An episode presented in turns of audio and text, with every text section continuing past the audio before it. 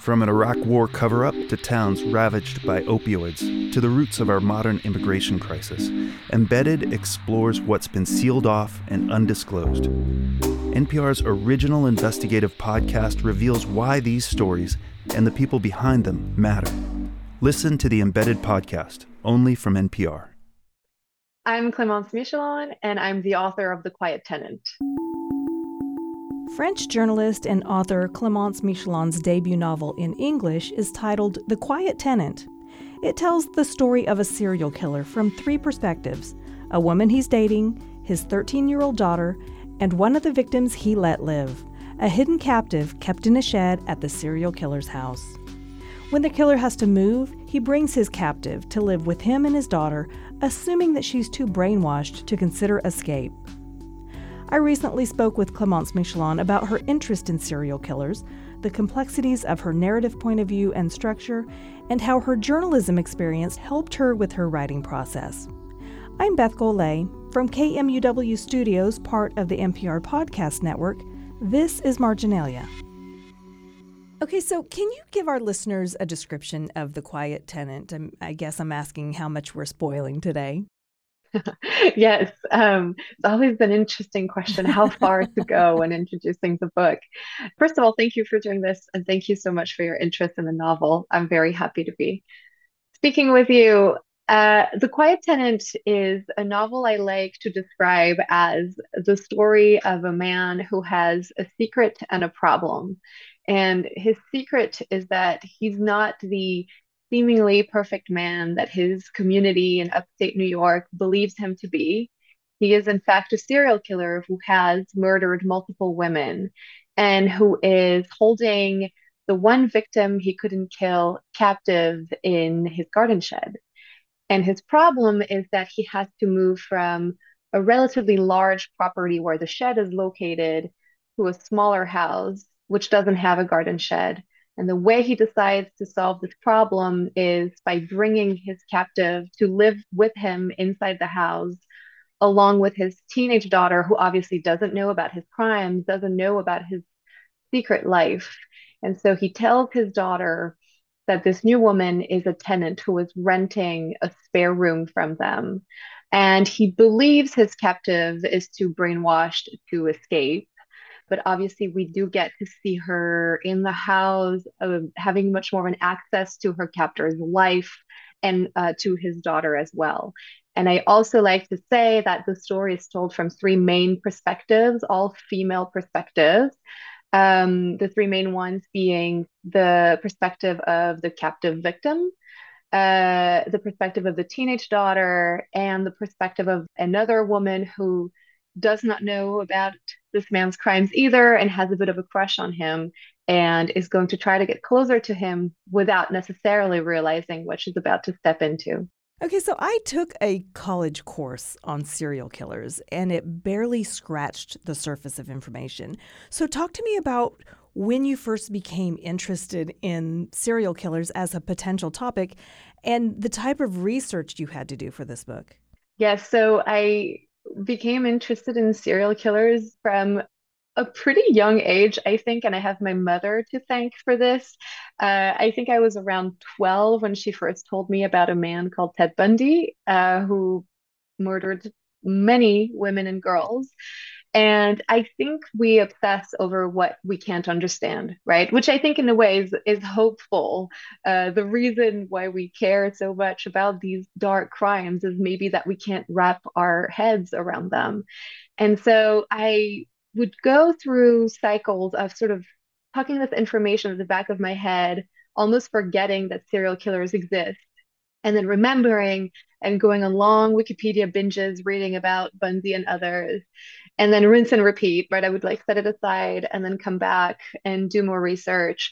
So in a way, I was researching this book for years before I even knew I would write it. Well, and what's fascinating about the novel is that you were able to morph, a serial killer novel with a hidden captive novel. Maybe I should ask you even about your research of hidden captives. Yes. So, it was so interesting. It felt daunting to me, actually, the perspective of writing a captivity novel. But the way I ended up merging these two concepts is because I wanted to write a story about someone who has a dark secret that because of a change in their circumstances, they're no longer able to hide from their family. And the reason this was my idea is because I started working on this novel in April of 2020. And I spent this strange time in a house upstate in New York State with my husband and his parents. And it was fascinating because we all knew what everyone in our group did for a living, but suddenly we got to observe one another's days on a much more granular level. And I thought to myself, well, what if someone had a dark secret that they had been able to keep because of that distance that is baked into our routines with our commutes and the fact that we go to our offices? And what if suddenly that distance was gone? And so the way I ended up landing on the captive story is I thought, well, being a serial killer is a pretty big secret to keep from your family. It's as big as it gets, really. But how do you materialize this in a way that, you know, needs to be addressed in the moment and in every moment of someone's life? And this idea of the surviving captive victim came up. But then in order to write that, as you mentioned, I had to do some research.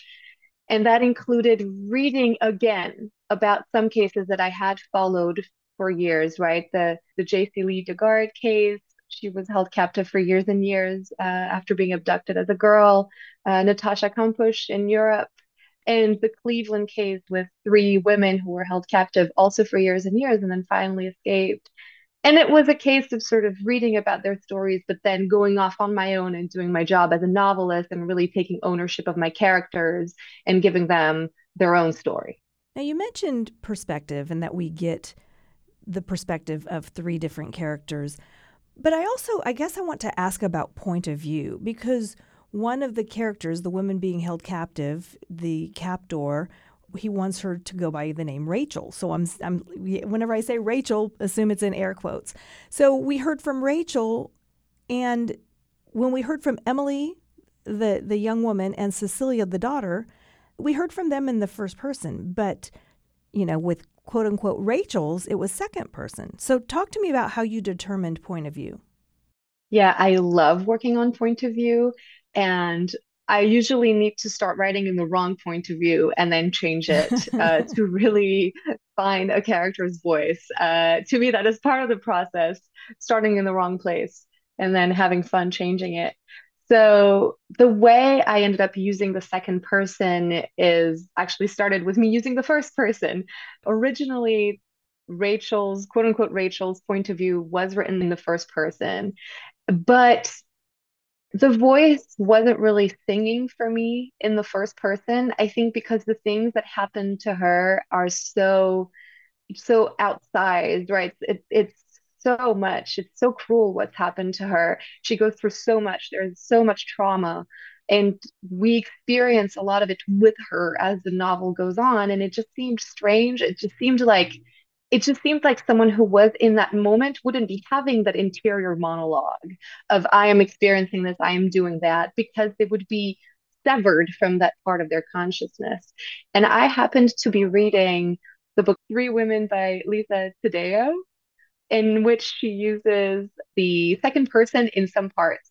And I thought those passages were mesmerizing. When she switched to the second person, for some reason, they really spoke to me. And so I decided to try it for quote unquote Rachel, and her voice really came to life when I started doing that.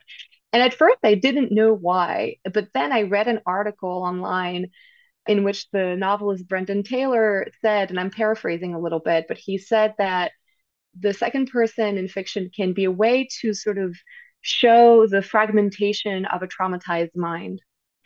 And I thought, oh yes, that's what was happening with the second person. Well, and I thought it was interesting as well in, you know, the whole second person perspective. She's a bit removed because her name isn't Rachel. And also, I guess this leads into my next question, because I found the chapter titles interesting because they're labeled by the 3 main points of view and you know, a few others.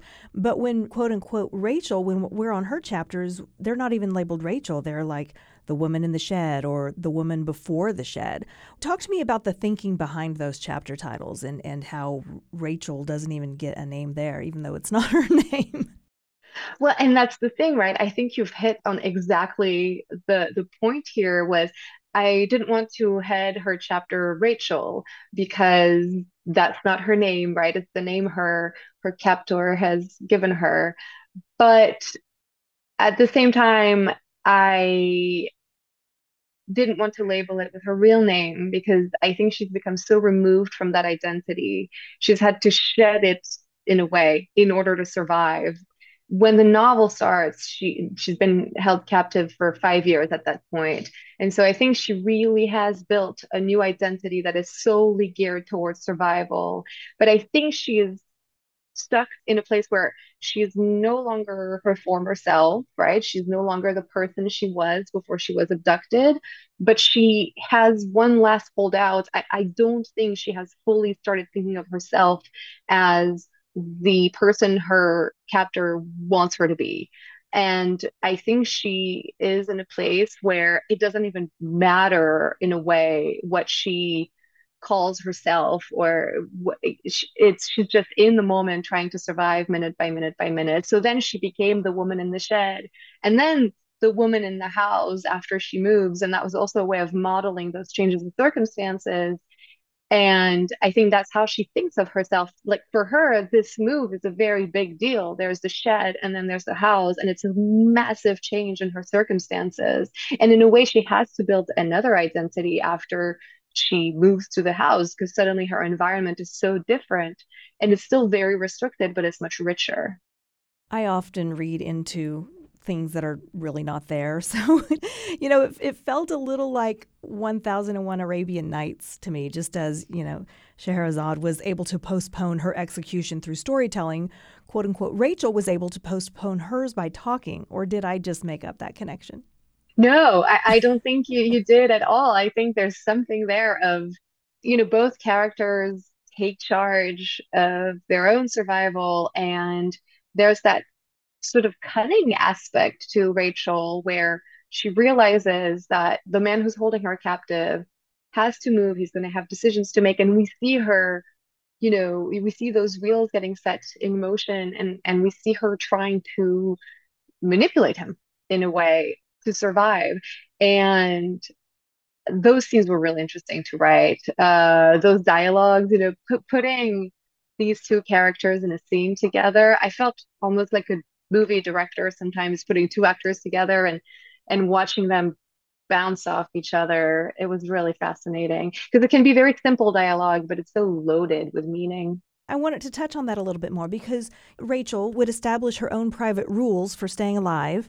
And on one hand, she had this intense need for survival, but then on the other, she was on the losing end of a power dynamic.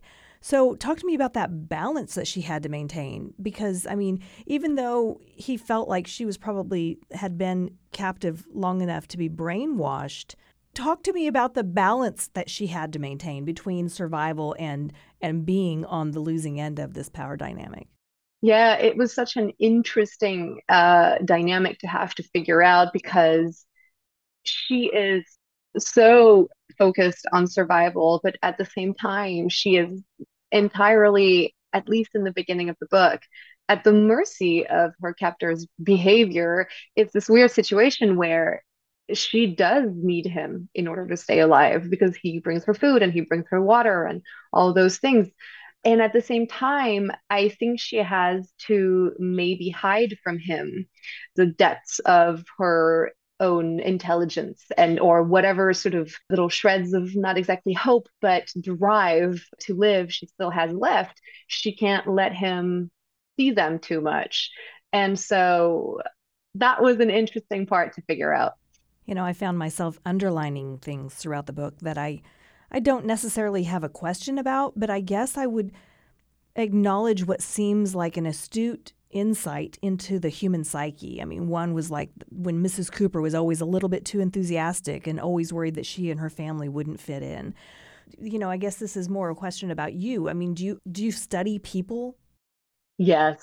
I love to sort of observe and try to understand social dynamics. And, you know, I'll be listening to a conversation. I'll be like, that was a like that was about that person, wasn't it? Or I love to sort of debrief afterwards. I think I also, I'm someone who's very afraid of hurting other people's feelings or being unintentionally rude or being misunderstood.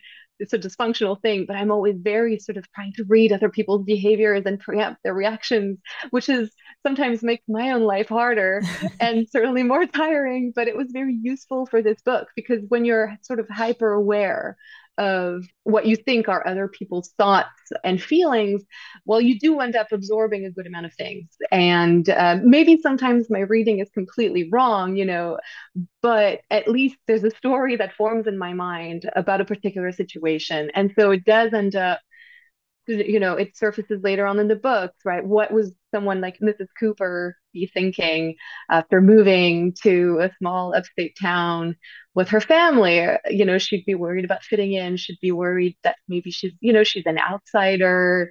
And that seems to make sense to me. So I saw on the audio book that it is narrated by several narrators, one for each character. And I didn't have access to the audiobook until this morning, so I actually read the book, but I did go back to the audiobook and I listened to all of the different character voices because there was such a cast of characters listed. And I saw your name among them, and you voiced number 7, right? Because you did include chapters, the perspectives of the women who were killed. You voiced number 7. How was that experience? Yes, I did get to record a chapter of the audiobook, and it was amazing. First of all, the entire production of the audiobook was such a fun project. Dan is the producer, and we really worked together. He really included me, and I really appreciated to have a chance to get involved. And because we needed so many voices, right, because there are the 3 main characters and then multiple other voices who also get a little point of view. It was like, well, we need such a wide cast. Dan said, well, do you want to read one? Do you want to read one of those, you know, shorter chapters? And I said, yes, immediately. I was like, absolutely, I'll do it. You know, I don't know how, I've never done this before, but if you're open to it, I'm in. And then 24 hours later, I emailed him and I was like, Dan, you do know that I'm not a native English speaker, right? Like I'm from France. And then I had to like sort of qualify. I was like, I don't think I have like what people think of as a stereotypical French accent, but it may surface. Sometimes I, you know, there's something I might pronounce a little differently. And then I said, you know what? Here's a podcast I did. Just listen to me, you know, and he blessed it. He said, that's okay. And so, yeah, I got to, you know, to read this chapter. And I chose a short one because I didn't want to, you know, give myself more than I could chew. And it was so fun. I adored it. You just mentioned that you are not a native English speaker. You grew up in France. So talk to me about writing this book in English, which is not your first language.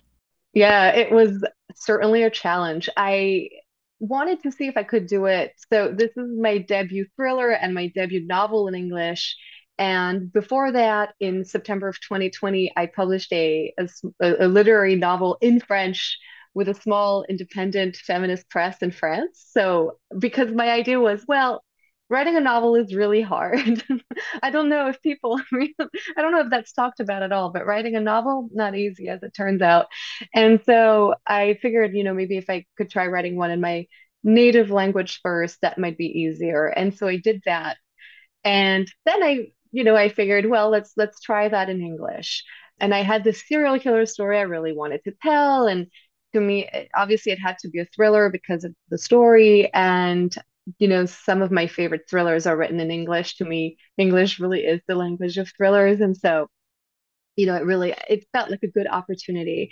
And what was interesting, I think on the page, the work that I had to do to find the voice of each character in English, in the end, I don't think it was that different from the work that a native speaker would have had to do. I think we all go through a phase where we have to play with the voice a little bit and get familiar with it and figure it out. And in the end, I mean, it felt weird for about the first few minutes or hours I spent on this.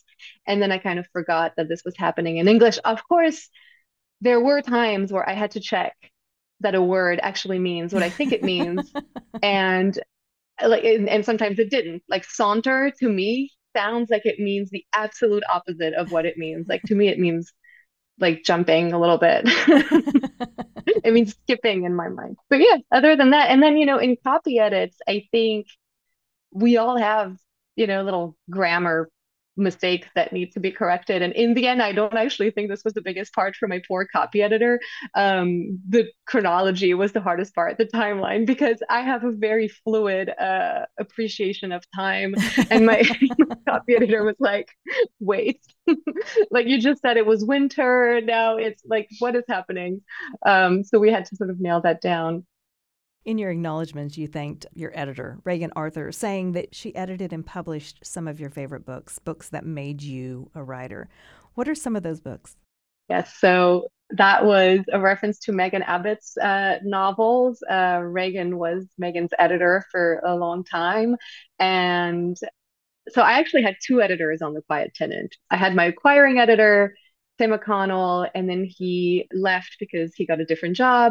And so Reagan stepped up as my editor. I was a very lucky writer. I had two wonderful editors. And when I got to work with Reagan, the first thing I said to her was exactly this, right? Like that she had edited and published some books that had shaped me profoundly as a writer. And as Reagan soon found out, I meant Megan Abbott's book, because I still remember the first book I read of Megan's was The Fever. And it was such an intense experience for me as a reader. I didn't know it was possible to write like this, but at the same time, I felt like I had been waiting to hear this voice all my life. My mind was entirely blown. Just the way she writes about being a girl, being a woman, and she puts words on things that feel so true to me, but that I wouldn't know how to even verbalize. This is, I think, a magical feeling when a writer does this. It makes you feel so much less alone. And it just, from her artistry, her craft just was absolutely mind-blowing for me. And I didn't really know what to do with that epiphany at first. I just read all of her books. And I also love the way she talked about craft.